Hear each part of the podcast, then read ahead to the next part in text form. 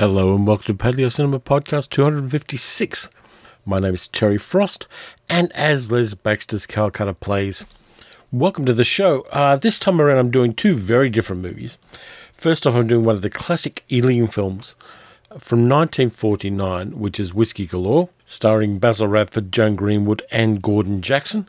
And then we move a little bit further down the line to 1961 for a public domain western, which you can download for free off YouTube if you want to, called The Deadly Companions, starring Brian Keith, Maureen O'Hara, and Steve Cochran.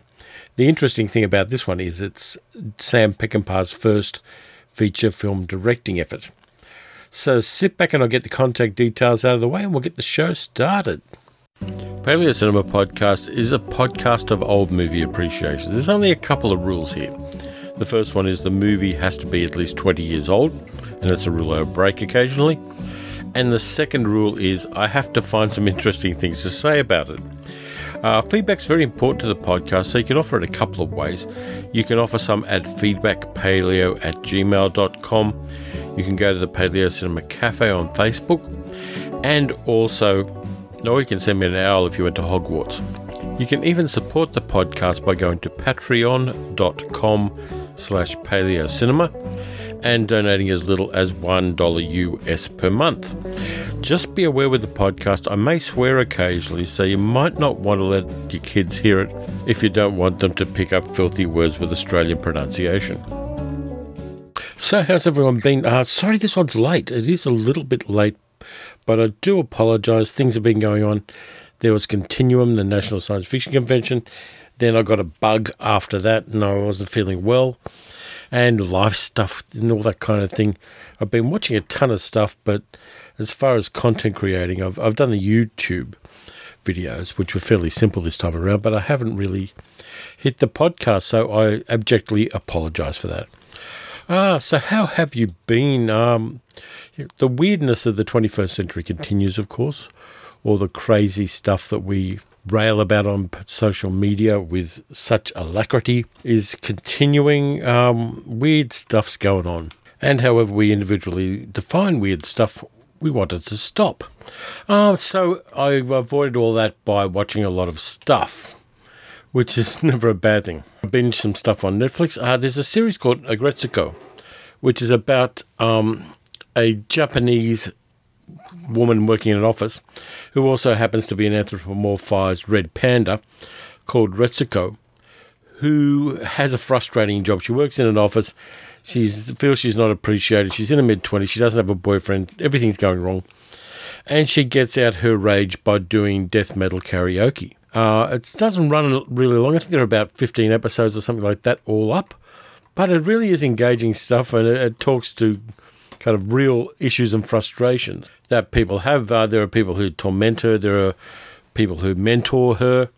Uh, she has a couple of love interests, and a guy at work is quite fond of her.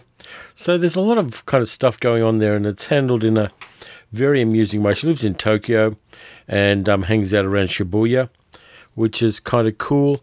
And but it's got a universality that really does kind of work. So I recommend that one. I watched a movie, Lupin the Third, The Castle of Cagliostro, which is based on the manga by Monkey Punch, a uh, Japanese manga artist who died in April. And it's really great. Uh, Studio Ghibli did it, I believe. And um, it's a crazy action film. They've done a live action Lupin the Third movie or two, which are also fun. But Lupin the Third is a kind of thief and a rogue. He's got a cool sidekick and he goes to this weird European country, which is very, very small, called Cagliostro, to help a princess. So, yeah, that one's um, about 30, 40 years old now, but it's recommended as well. Um, I did rewatch one of the Ranown westerns as well, the Randolph Scott Ranown westerns that Bud Boetticher did, a movie called Decision at Sundown, which is one of those kind of pared back Ranown westerns that have become rightly famous. And yeah, that works too. It really does have that beautiful thing where you think you know where the Western's going, but the characters take it somewhere else. Really low budget, runs about 80 odd minutes, but it does ramp up the tension. It gives us characters we like. Um, Noah Beery Jr. plays his sidekick, and there's nobody really famous on the other side of things, but it mostly takes place in a town rather than out in the Alabama hills where Boetticher did a lot of the Ranown westerns. And it works. It's tight, it's concise, and it gives us characters who, within the constraints of 1950s Western cinema, really do feel have feel like they've got lives before the movie started. Uh, which is something they have in com- common with uh, The Deadly Companions, the second movie I'm going to talk about tonight. Then Netflix made a Shaft movie, the fifth Shaft movie, in fact. The first one was Shaft, the second one was Shaft's Big Score, third one was Shaft in Africa, then there was the one in 2000, I think John Singleton directed it. Then there was this one, and in between there was a TV series with Richard Roundtree in it back in the 1970s. The less said about which, the better. Um, it's okay. If you're if you like Shaft, it's got Samuel L. Jackson and Richard Roundtree in there as well. It's set in modern times. It's kind of okay and a bit of fun and a little bit meta and recursive. And there are a couple of good action sequences in it, but we didn't need it, to be honest. But if you're interested, you're not going to be wasting your time watching it. But I'd rather rewatch, say, Shaft's Big Score or even Shaft in Africa, which cops a lot of shit, but I kind of like. So I watched that. Uh, let me see what else I watched. I watched Spider Man Far From Home which is the big tentpole movie du jour. We went to the first session at which it was showing in a, um, our local cinema. It was like 9.45 in the morning on a Monday morning. For some reason, it started on a Monday morning. And the cinema was about two-thirds full because it was the first day of school holidays and all the school kids were sleeping in that day. See it. If you're a Marvel fan at all, if you're a superhero fan at all, it works. Jake Gyllenhaal's good as Mysterio, the new villain. You've got Samuel L. Jackson back in there. You've got Tom Holland giving us the definitive um, Spider Man, from my opinion. And you also get Jon Favreau coming back as Happy Hogan, Marisa Tomei playing Aunt May. And the action scenes really do work. And towards the end, as the action scenes escalate, the action scenes not only do the good versus bad stuff, but they also get the protagonist to learn more about himself. So yeah, it really is a, a, fine example of that kind of storytelling. It's even hard to call it a movie because what it is is a episode in a series that's being played out on a big screen in a sense. Um, a saga, you can call it all sorts of different things. I just dropped my phone, but I'm going to ignore that. Um, two post-credit sequences, if you haven't seen it yet. The first one of which wants you to see the next, wants you to, makes you want to see the next Spider Man movie in about five minutes from now. The second one makes you think back and question certain things in the movie you just watched. Really cool, great value. They're worth staying for. They're not just you know a giant ant playing the drums. These are really kind of worthwhile post creds and kind of hint deliciously at what might happen in the next phase of the Marvel Cinematic Universe. Phase four's just finished, they're into phase five. But it'll be really interesting to see what they do with this, and I'm there for the ride. I don't mind at all. The other thing of any note that I watched is Fleabag, which is a British BBC um, Amazon co production.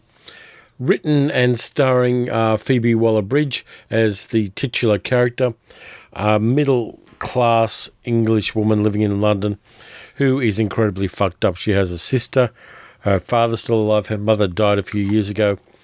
And she runs a hamster themed cafe. Uh, really funny, really transgressive, beautifully written, fantastically acted, and quite touching at times. Uh, I really enjoyed it. I think there are about eight episodes in two seasons over the last number of years, and it really does work. Um, good, solid writing. Uh, Phoebe Waller Bridge is also going to be working on the script for the next James Bond movie to tart up the humour and the feminism in it. Um, I like that. I like that idea. I think she's got the right sensibility for it. I think she's um, got a wicked sense of humour, an incredibly fine writer. I haven't seen Killing Eve, her other series yet, but I'm looking forward to binging that at some stage in the future.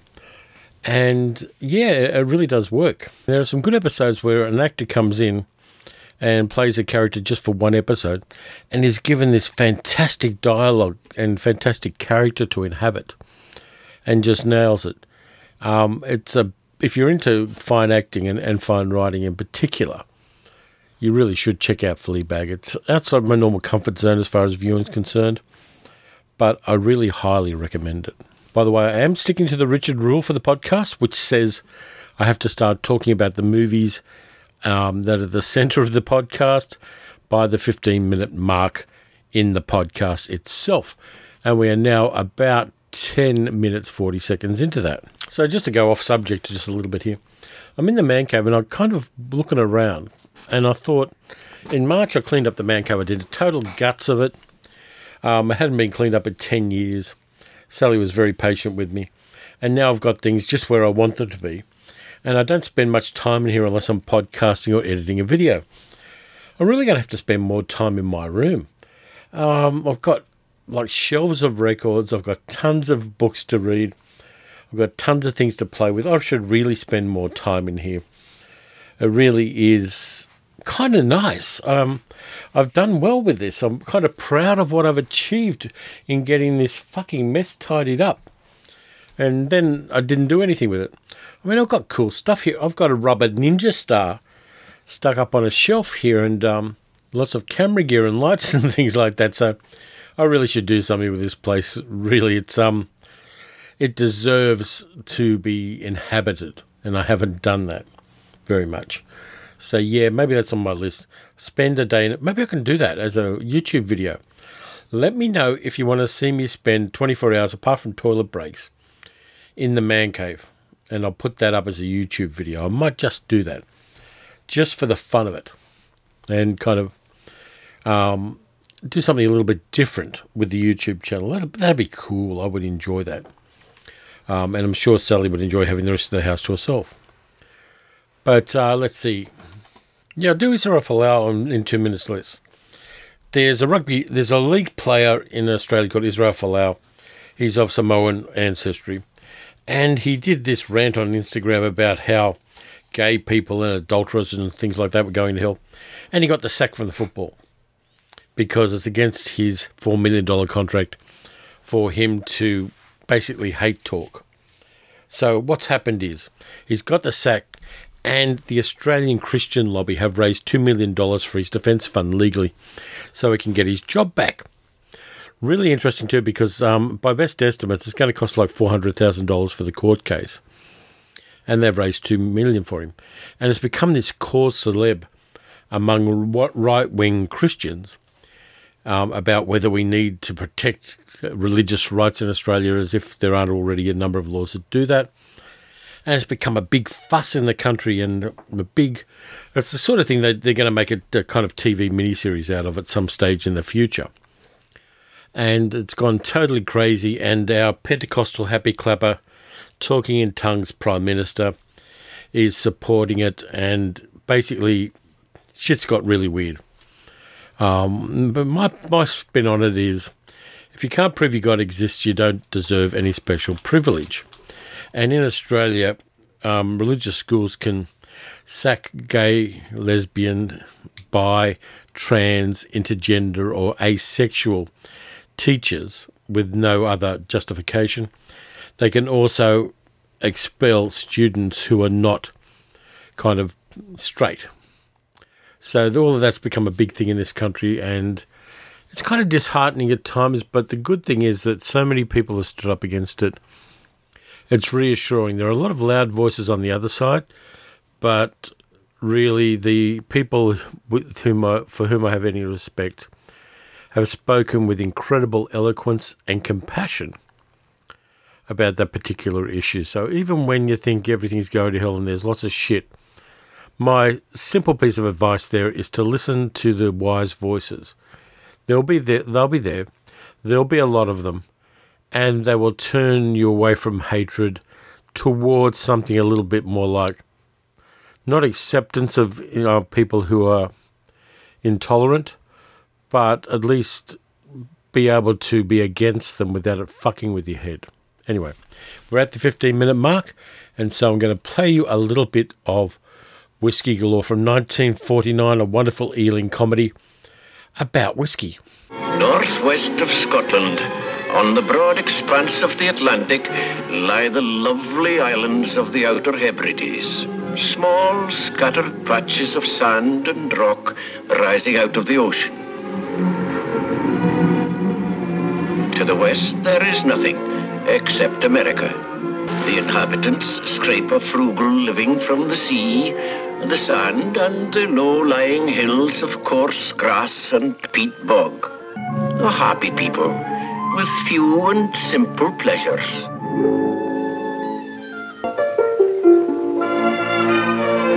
The little island of Todday is a completely isolated community, a hundred miles from the mainland, a hundred miles from the nearest cinema or dance hall.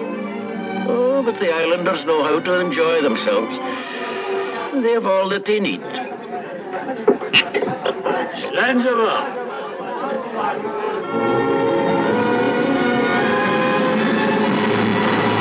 But in 1943, disaster overwhelmed this little island.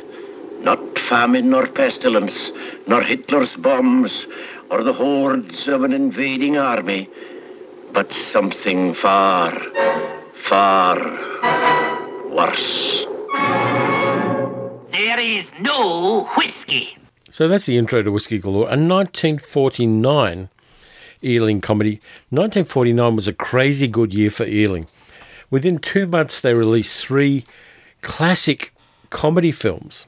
In two months, there was Passport to Pimlico, Kind Hearts and Coronets, and Whiskey Galore. One studio, not a particularly big one, in England, releasing three movies which are all considered classics now. I don't think there's another studio in the history of cinema that's had a run like that. But anyway, the story of Whiskey Galore goes. It was based on a novel by Compton Mackenzie, who co-wrote the screenplay as well. But it's actually based on a true incident. On the 5th of February 1941, a ship ran aground on the island of Eriskay in the Outer Hebrides. The ship's name was the SS Politician. Now, let's just stop things there. They named a ship the Sailing Ship Politician. Um, you wouldn't do that now. I'm not sure why they did, but it was called the SS Politician, probably because they couldn't call it the SS Self-Serving Wanker. So the ship ran aground and was everybody got off the boat okay, and they were looked after by the locals for a while because it takes a while in those days to get between these islands, and you know, it's a non-trivial task to get a ship out in rough seas to an island. Now, the locals learned from the crew of the politician that the ship was carrying a whole bunch of whiskey. Now, the island had no whiskey because of wartime rationing, so they periodically helped themselves to some of the 28,000 cases, 336,000 bottles of Scotch whiskey before the winter weather broke up the ship. So all the islanders took their boats out there and loaded up with whiskey. Uh, they wore women's dresses while they were doing the operation so that if they accidentally got smeared with oil from the leaking oil in the ship, they could you know, get rid of the dresses and they wouldn't have incriminating oil all over their clothing. The local customs and excise guy, a guy called Charles McColl, was furious. He was totally pissed off with this. And he kind of went, you know, there was no duty paid on any of this whiskey, of course. So he ran around and searched people's places trying to find the whiskey. And the locals hid it in really clever places or just drank it and so villages were raided and the farmers' crofts were turned upside down. And they caught plenty of people, local hand, you know, red-handed basically. Um, and in the Lochmaddy Sheriff's Court, a group of guys from Barra pleaded guilty to theft and were charged between three and five pounds each. Customs and Excise geezer McColl was really pissed off with this because it was a fairly light fine, and he was one of those sort of bastards who were like that. Estimates were that the locals got 24,000 bottles of whiskey off there. And so McColl, the asshole, was applied for a grant and was permitted to blow the ship up so that nobody else could get whiskey from it. So eventually he did. And um, one of the guys of the island, a guy called Angus John Campbell, said, dynamiting whiskey. You wouldn't think there'd be men in the world so crazy as that. So Compton Mackenzie, who was in the um, Home Guard on the island at the time, wrote a novel called Whiskey Galore, which was released in uh, 1946. And it became the movie that he co wrote in 1949 for Ealing. By the way, the reason I'm doing the movie for the podcast at this particular time is there's a thing going on at the moment called Dry July, where people who normally drink themselves into oblivion on a regular basis agreed to not have any alcohol during the month of July and then donate money to charity, which is quite worthy of them. Now, I'm a very occasional drinker. I might, um, about three or four nights a week, I'll get a shot glass of scotch and just sip that in the evening. In the wintertime, I'll do that. In the summertime, I'll get some gin over ice, but I don't drink regularly or heavily. And it's only been on maybe one or two occasions this century that I've been drunk, even by the legal definitions.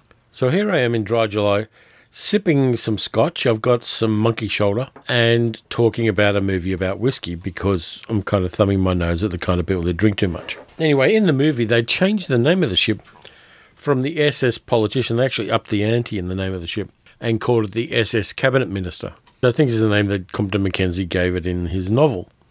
But the story plays out very, very similarly. Um, we've got some interesting characters in the film. We've got Basil Radford, playing Captain Paul, Captain Paul Waggett, who is the home guard guy who's a substitute for McColl, the the excise guy. He's um, kind of a bit of a dad's army kind of guy. Basil Radford himself, really fine actor. Um, did a lot of movies with another guy called Naunton Wayne. They kind of did a Bob and Bing kind of thing in the 1930s. He was trained at the Royal Academy of Dramatic Arts and was in the trenches in World War One. So you'll see if you watch Whiskey Galore that on his right cheek he's got a crescent scar, which is from some shrapnel from um, a wound he got during World War One. Didn't stop his career at all. In some movies it's noticeable, in other movies it isn't. He's a bit like that other English character actor of the time, Leslie Banks, who, if he was playing sinister, would show one side of his face where he had some scars from the war. And if he was playing a more or less benign character, you'd mostly see the other side of his face. He was kind of like a two face thespian. Um, not quite a Batman villain, but interesting the way he did it. It's like the Walter Brennan thing, where Walter Brennan would say in or out when he was asked whether he'd take a role. And they go, What? And he go, Do you want my teeth in or do you want my teeth out? Because he was either playing somebody like Stumpy in Rio Bravo or doing more serious roles, which he did earlier in his career, where he plays a more kind of sophisticated type of character. But I'm digressing a bit. So we've got Basil Radford in there playing the guy who's trying to find out what's going on with the whiskey. His name is Captain Paul Waggett. We have a, a bunch of other people we know fairly well as actors. James Robinson Justice plays Dr. McLaren, the local doctor. He had a long career playing kind of pompous, bureaucratic, and navy types in movies. Um, really, he was born in London, but he had Scottish heritage, and he really embraced that. He had um, a farmer's croft up in the Highlands as his primary home at one stage, and really embraced his ancestral heritage in a lot of ways. Gordon Jackson is in a very early role, playing George Campbell, one of the locals who's very much under his mother's thumb, but eventually finds himself during the course of the movie. Gordon Jackson, people remember from later things he did, like The Professionals and a bunch of other things. He was also in that movie that Robert Wagner did with Bette Davis, Madame Sin. He played a naval admiral in that, I think, just off the top of my head. We also have Joan Greenwood, who was the love interest in The Man in the White Suit, another Ealing comedy a couple of years later, with Alec Guinness, and who was married to Andre Morell, who was in a number of Hammer films. Um, people best know Joan Greenwood for doing the voice of the evil queen in Barbarella. Hello, pretty, pretty. And she's quite charming in this one as well. So the movie has a lot in parallel with Passport to Pimlico because Britain was suffering under post war restrictions because they basically the country was broke and there was rationing until the mid 1950s. And so any movie where people were getting it over on the customs and excise people and enjoying some whiskey and being very sneaky and slightly dastardly about it and thumbing their nose at authority was a subject matter that was going to play well with British audiences at the time. And indeed, with Australian audiences, we had some rationing ourselves. So, at its heart, the movie is very anti authoritarian. but it's anti authoritarian in a very gentle and charming way. It's not taking up arms against people. There's one act of potential violence which kind of doesn't quite go the way it's expected to, but ends up having the correct result. And that's with a character called Sergeant Odd, played by Bruce Seton, who is the love interest of the character Peggy, played by Joan Greenwood. Now, Bruce Seton, interesting actor, really rough looking, you know, he has kind of rough, good looks about him. But, and he played a kind of working class British soldier in this. But his full name was Sir Bruce Lovat Seton, 11th Baronet of Seaton. So he, he was landed gentry. But in this movie, you don't see this is before he actually got his baronetcy. And um, he's kind of an interesting character as well. Plays the role really well. He's got a nice touch with the comedy in the movie, and also a, a kind of, you know, he does have a nice chemistry as well with Joan Greenwood in particular. Now, the people of the village on the island of Barra have a problem. Because, well, the island of it's called Todday in the movie, but it's actually filmed on the island of Barra because the shipwreck occurs on a Saturday night. And just as they're about to take their boats out and start loading whiskey on them, unfortunately, it turns midnight and it's the Sabbath, and nobody on the island breaks the Sabbath.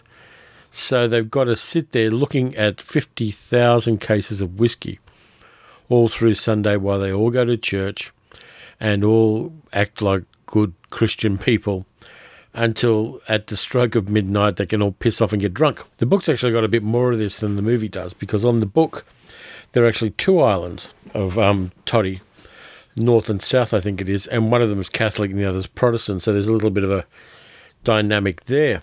For simplicity's sake, the movie doesn't do that. And I'm grateful to there's enough character interaction without suddenly getting into a Christian warfare of some kind. And it was really interesting too because they did film it out in the Outer Hebrides on the island of Barra, as I mentioned. And all of the sets, and there were some sets done for it. They used a lot of locations, but they did need a few sets. So they had to schlep all the sets from London to the island of Barra and put them up there. They hired some of the locals as extras. They brought the actors over, brought the camera crews. They had a first time director, Alexander Mackendrick, who previously worked for Ealing as a production designer. And he didn't quite know what he was doing, but he made the best of it. And um, that, that was just the start of their problems because turned out it was going to be the wettest summer in years. And so they had to go really long on the production schedule. They went something like either twenty or two hundred thousand pounds over budget, which was enormous and the movie was delayed so that it fell into line in that 1949 release season with the other two films I previously mentioned. So, a lot of hassles with the production, but the movie itself is a lot of fun.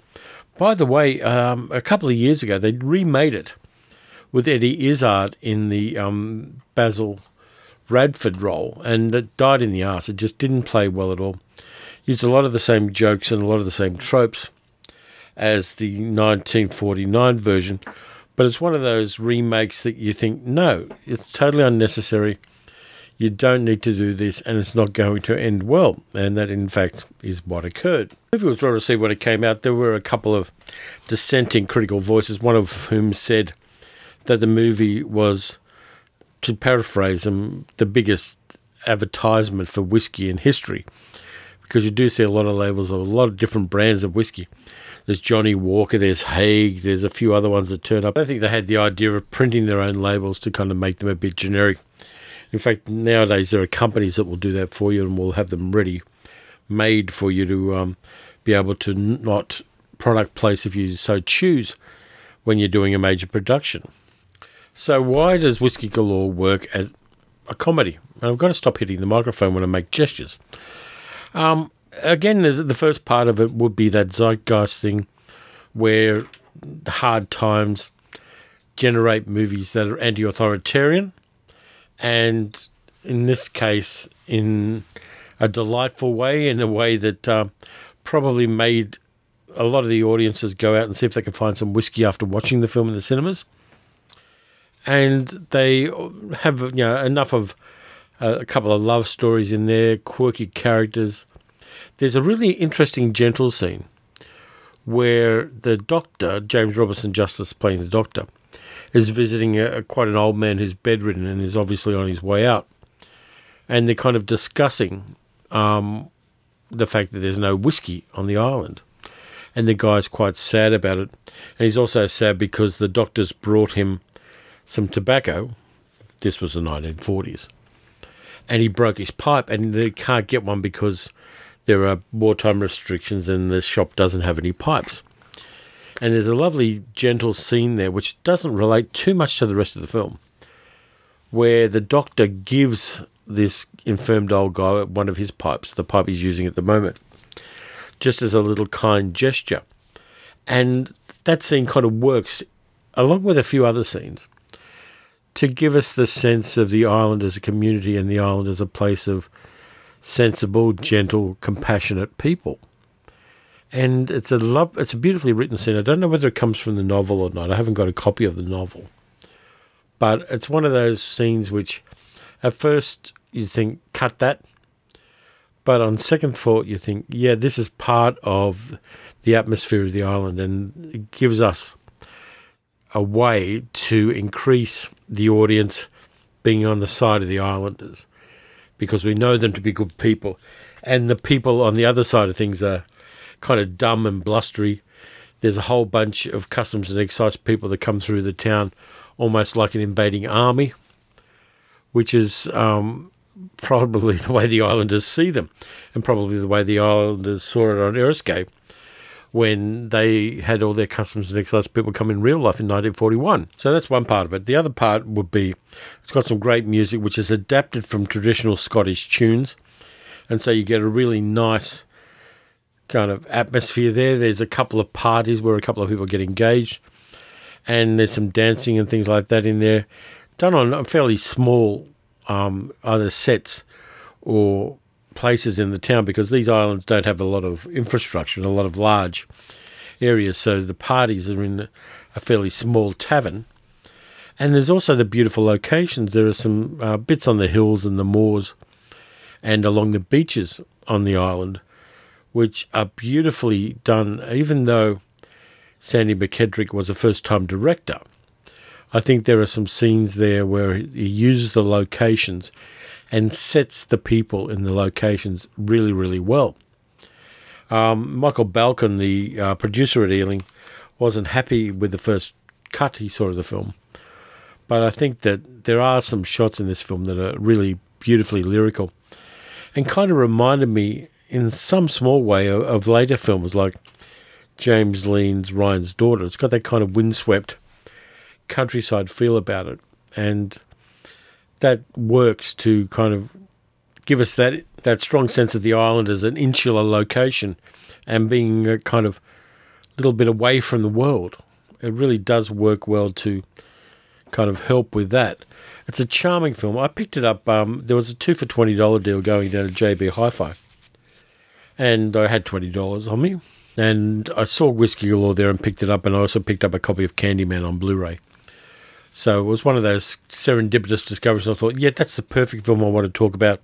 It's Dry July, and suddenly, not having seen it there before, at the top of the pile is a copy of Whiskey Galore. So I went with it. So just to summarise, um, it's a good, solid Ealing comedy. It's in that kind of pantheon of things like The Man in the White Suit and the two movies I mentioned previously, Passport to Pimlico and Kind Hearts and Coronets, and a bunch of others. It's a particular kind of comedy that they did so incredibly well in those days, often with fairly limited resources, but with some of the best actors and some of the best support people in the world. Um, at the same time, of course, Ealing had a unit with Harry Watt over here in Australia making movies like The Overlanders and Eureka Stockade. So there really were an international film company in a lot of ways and were producing a really entertaining product mostly for the British Empire at the time. But of course, everybody these days can enjoy them, and that in itself is a good thing. Anyway, I'm going to take a break now. And when I come back, I'm going to talk about a quirky little film which I kind of liked more than I thought I would. The Deadly Companion, starring uh, Maureen O'Hara, Steve Cochran, and Brian Keith. and directed by the great Sam Peckinpah.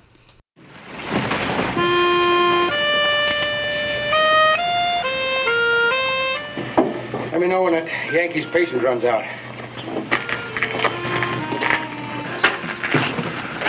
This patient never does wear out.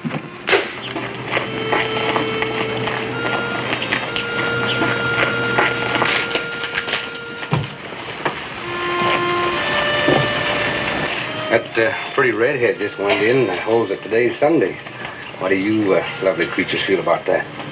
I take it's Monday. Get your horse. Hmm? Get you. Billy!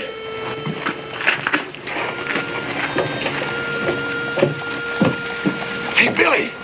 Yellow Leg's ready.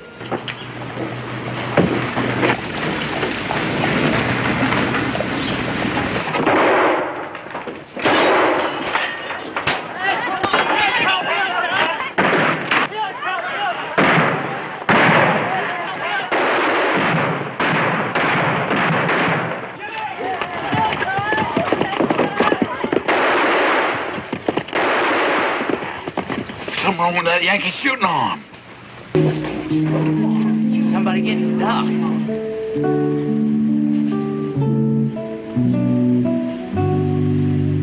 He's dead.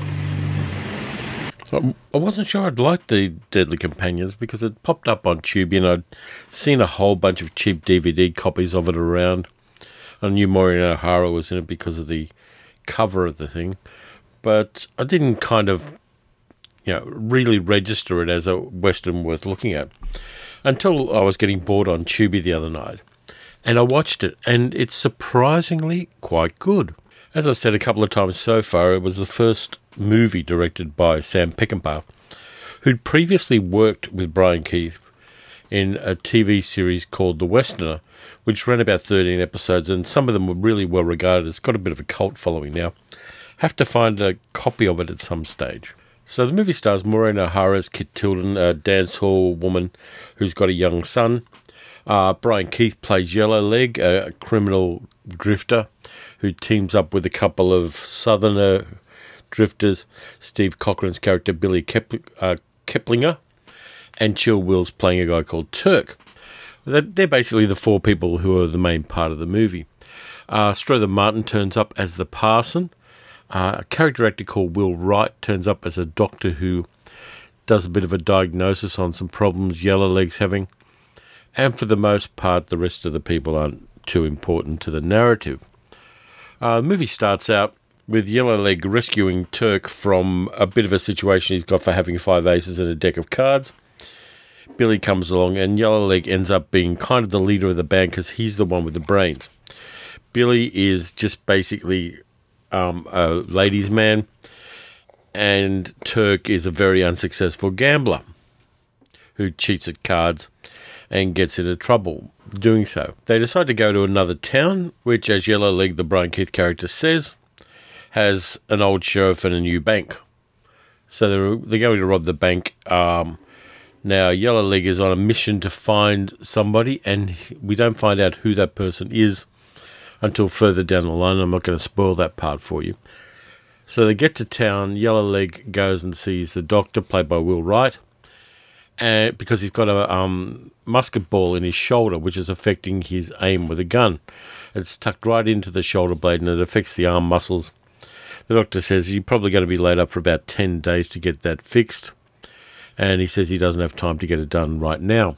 But the doctor recognizes him from another town and recognizes him as a person who was injured and had someone attempt to scalp him in the other town and uh, became quite famous because of that. He says, You don't know what you're talking about, it's not me. But later on, when there's a church service in a saloon that the three of them go to, Yellow Leg won't remove his hat. Now, the town's really isolated. They don't even know which day of the week it is. Some people say it's Sunday, some people say it's Monday. They've just basically lost track of time, which is something that did happen in some Western towns, apparently. And is that little kind of detail you get that gives a bit of verisimilitude to a, a movie like this.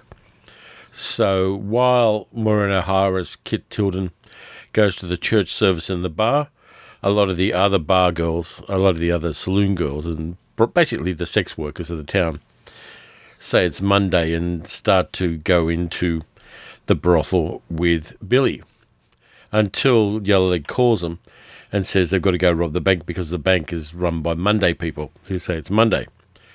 They're about to rob the bank when two guys walk out and start shooting. They've already robbed the bank. And so they start shooting at people. Uh, Billy takes down one of them, and Yellowleg shoots at the other one, but accidentally, because of his arm injury, his aim's off, and he shoots and kills Kit's son. And this is a pivot point for him as a character. He's, uh, yeah, he's attracted to her because she's played by Maureen O'Hara, and there's that. But Yellow Leg is the one of the three who has any kind of moral compass. And Kit says that she wants to bury her son alongside his father in a town called Siringo, which is now deserted and located in Apache territory, so it's very dangerous to get there. So she takes off in a buckboard with a coffin on the back to take her son to be buried with his father. Yellowleg offers to help, but she rejects his offer for fairly obvious reasons, and Yellowleg then gets himself, Billy, and Turk to follow her to make sure that she isn't attacked by Apaches or anybody else while she's on her way to bury her son. Now, Billy's got his own agenda for Kit because basically he's a rapey kind of guy, which is a good time to talk about Steve Cochran, the actor, because Steve Cochran had a kind of dodgy life and the dodgiest death of any Hollywood actor since F.W. Murnau. Now he um he was quite popular with the ladies. He had a hell of a lot of affairs. Mamie Van Doren has a lot to say about him in her autobiography. And he also was in trouble with the cops a lot over assault and reckless driving charges and things like this. He died on June 15, 1965, at the age of 48. So he was in his yacht off the coast of uh, Guatemala and he got some kind of a lung infection and died on his yacht. He was on his boat with three Mexican girls aged 14, 19, and 25. But here's the problem he dies on the boat. The boat's off the coast of Guatemala. The girls don't know how to operate the boat. So his body was on board for 10 days with these panic stricken Mexican women until it drifted ashore in uh, Port Champerico in Guatemala and they found it. The boat with a dead Hollywood movie star and three quite distraught Mexican girls on it. Uh, there was talk of foul play, but they never found any evidence of it. Chances are it was just a lung infection that um, got away with him, and uh, he died on a boat with three women. Uh, really a weird kind of celebrity death, that one. He was a pretty good tough guy actor. Um, you know, it would have been good, better if he had antibiotics on his boat, but um, that's the story of Steve Cochran about four years after this movie was made. Now, that's the setup for the plot of the film. And for me, it works really well. Really low budget. It was produced by um, Maureen O'Hara herself to give her give her a vehicle to work with. She'd just been in the Tender Trap, the Disney movie, with Brian Keith, and so she hired him to play the male lead in the movie. And Brian Keith, hell of an underrated actor everything I've seen him in, he's been great in. Um, he, he was good in Krakatoa East of Java, which I talked about in the last episode.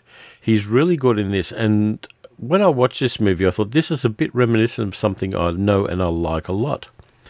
And what it is reminiscent of is the Bud Boetticher Randolph Scott Ranown westerns. It's a western that isn't terribly long. It's fairly small budget, fairly small cast, character driven rather than action driven. And it's got an unusual plot structure. Now, they had a hell of a time getting this movie financed. Ended up costing $300,000, and they had uh, O'Hara, Maureen and her production company had a lot of trouble getting the money for this because of the subject matter of a widowed woman who was a sex worker taking the corpse of her child across the countryside wasn't the sort of thing that was going to, they thought, play well with an audience. It turns out it didn't. They made the money back, but not much beyond that. And the movie fell into the public domain when the production company folded and the rights got a bit vague and Um, it's now available in fairly good quality copies on YouTube and other streaming services. If you can find a torrent of it, download it without any guilt.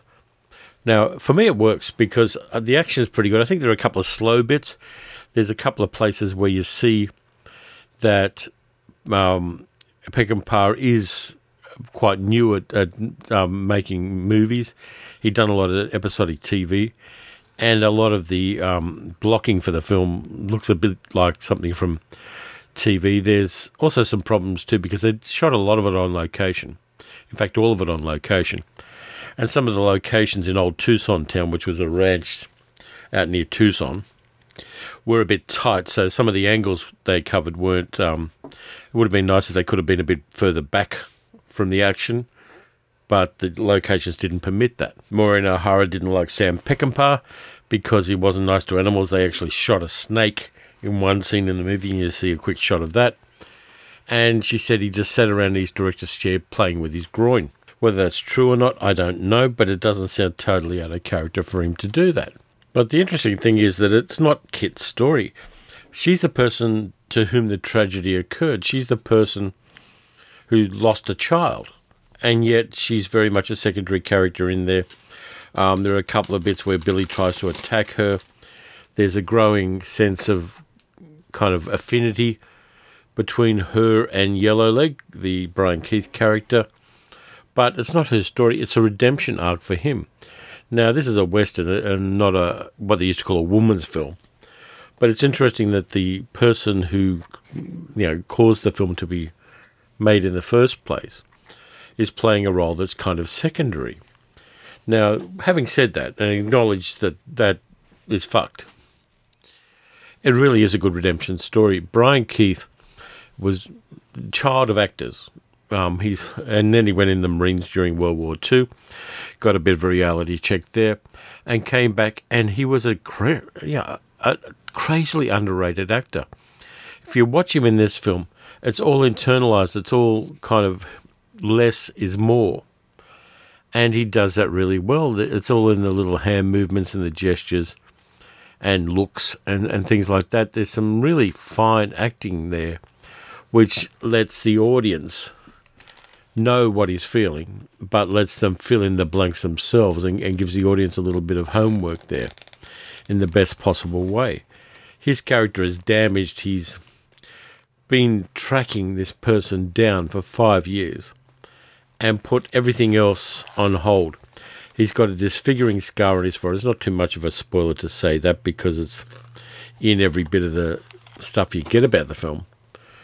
And even though the scar we see finally isn't that extensive, in a cultural context, it's very much um, an important thing because scalping was something that, uh, of course, the white men started, but then the Indians took up in revenge, the, the Native Americans, First Nations people took up in revenge, and it's seen almost as a mark of shame, so he keeps his hat on.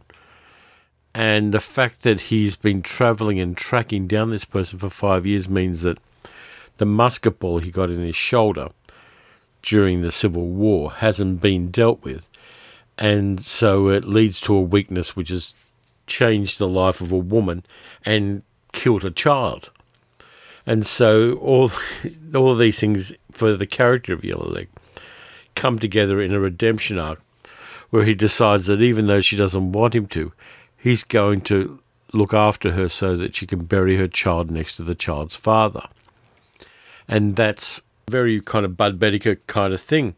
It reminds me a little bit of the redemption arc in Decision at Sundown, the Bud Boetticher Randolph Scott Western, which is one of the lesser one of the Ranown Westerns. But it's still interesting because things don't play out the way you, you think they're going to. You go into this movie at the start thinking it's going to be one thing, it becomes another. And then the, it becomes a character study in some ways, even while there's this kind of traveling to this dangerous town where the um, First Nations people are going to attack you if you even get close to them. Doesn't have a very nuanced view of First Nations Americans, I've got to say that.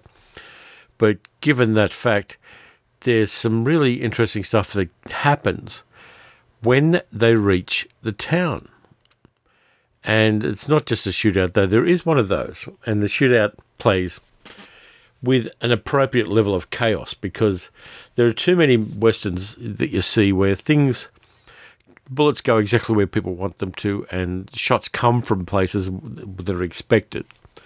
And this movie doesn't do that. It adds a certain chaos to the uh, action scenes which really works tremendously well in the narrative structure of things. Plus there's a point at which the rapport between kit and yellowleg gets acknowledged and there's a kind of ray of hope for both of them. But then, as they go to bury the child, something, the worst possible thing to happen happens. Not that the kid's body falls out of a coffin or anything like that, but I'm being vague deliberately. But there's a moment where you go, oh fuck, oh fuck, as um, they're about to complete the mission. And I like that. I like the fact that it's kind of got that escalation and the complication that happens is one that um, is kind of believable and is plausible and is the kind of thing that randomness does to people unexpectedly. And I, I really do like that. I mean, there, there's so much thought gone into this script. It was turned into a novel, and the novel was much more popular than the movie itself, because uh, westerns were really popular in written form in those days. But I, I do like the um, I like the character arc of Yellowleg. I like the character arc of Kit, who lives life on her own terms because she has a child to raise, and so she becomes a dance hall girl, which is of course we know is a euphemism, so that she can, you know, basically feed and clothe and keep a roof over her child's head. And then something drastically horrible happens and she uses that same determination that she showed in making the hard choice to go into a certain occupation in order to do the right thing by her child. Um, there is that kind of strong thread there. And then there's Yellowleg's redemption arc. Billy and Turk are a little less nuanced as characters. They're kind of gone um, too far into the darkness. And so there's no moral ambiguity about those characters, which again is a little bit of a Boetticher trait. There's always characters that are dark reflections of protagonists. And in a sense, Billy and Turk are dark reflections of Yellowleg in this film. And it, it, I, I, really love the fact that it plays a bit like a Bud Boetticher Western, because I've seen all of those and I love all of them, even the lesser ones.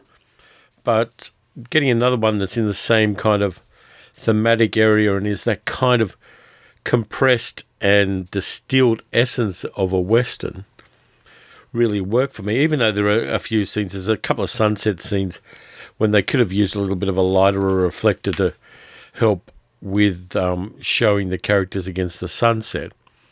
But they made that choice not to do it in the, this film, and maybe that's a kind of limitation on Peckinpah at this stage of his career.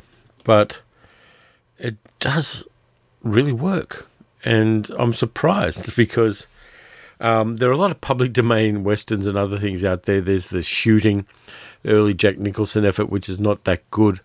There are a whole bunch of other ones. So when you're kind of delving into public domain westerns, you don't expect to find a hidden gem. And that's exactly what's happened with this film for me. And yeah, hooray, this is the kind of stuff I live for.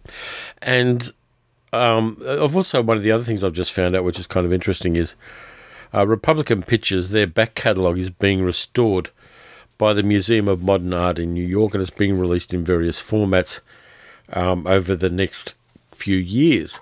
So there are a whole bunch of Republican Republic, sorry, B pictures, Republic Studios B pictures, which are being restored and, and tarted up and brought out for people to enjoy. And so I've um, located a, a few of those that have been released so far and look forward to more of them. Because for me, B Pictures is where I started as a, a film buff, going to those Saturday matinees in Liverpool when I was a, a little kid.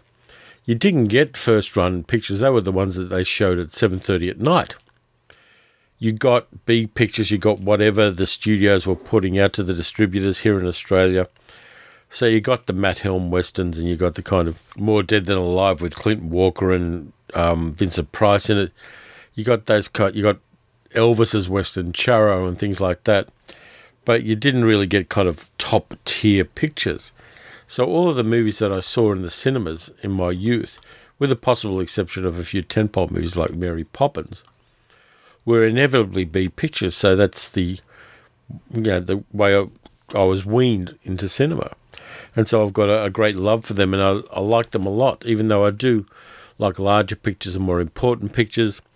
And when I finish this podcast, I'm going to be looking at four Akira Kurosawa movies and doing a YouTube video about those.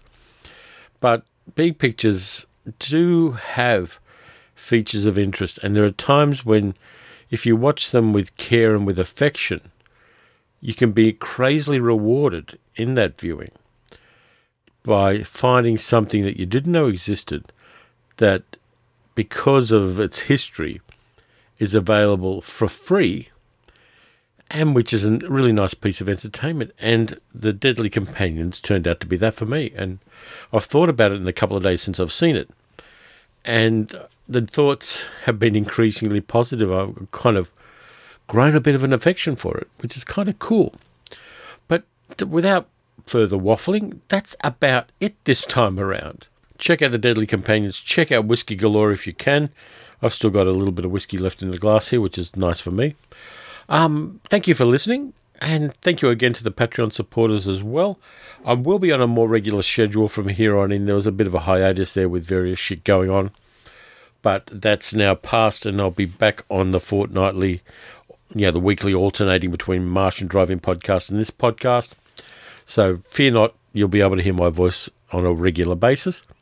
Um, I'm going to find a piece of music to put after the credits, which I always put in the podcast to honour the Patreon supporters of the podcast. And anyway, in the meantime, look after yourselves. Watch some good films, watch some bad films. Find the hidden gems that bring you delight. And I'll be back soon with something else. So here are the credits, and after that, I will find an obscure and wonderful piece of music to throw at the end, kind of like a post credit sequence in Spider Man Far From Home. Look after yourselves. I'll see you again soon. Here are the credits for Paleo Cinema Podcast and Martian Driving Podcast, done in the style of movie credits to honour the people who support this podcast. Thank you to Tom, the focus puller, Sarah, the special effects technician, Ian, the caterer, Grant, the Technicolor consultant, Claire, the script doctor, Gary, the prop master, Morris, the musical director, Jan, the dialect coach, Armin, our key grip, Matt, the rattlesnake wrangler, Elaine, our scientific advisor, Julia, our casting director, Chris, our camera operator, Christopher, our gaffer, Miss Jane, our wardrobe mistress, Tansy, our foley artist, Alyssa, our location scout, Mark, our second unit director, Paul, our special makeup effects director, Tammy, the donut wrangler, Tim, our New York unit director, Rabbi Steve, our spiritual advisor, uh, Steve Sullivan, our director of monster effects, Dylan, our goat wrangler, Eric, our set security lead, Richard H., our set photographer, Mark D., our extra, and David L., our extra, Kerry H., who is the accountant, and our newest supporter, Gary J., who is a CG effects technician. So thank you very much to all of the supporters of the podcast. I really appreciate you dipping into your purses and helping out with the podcast.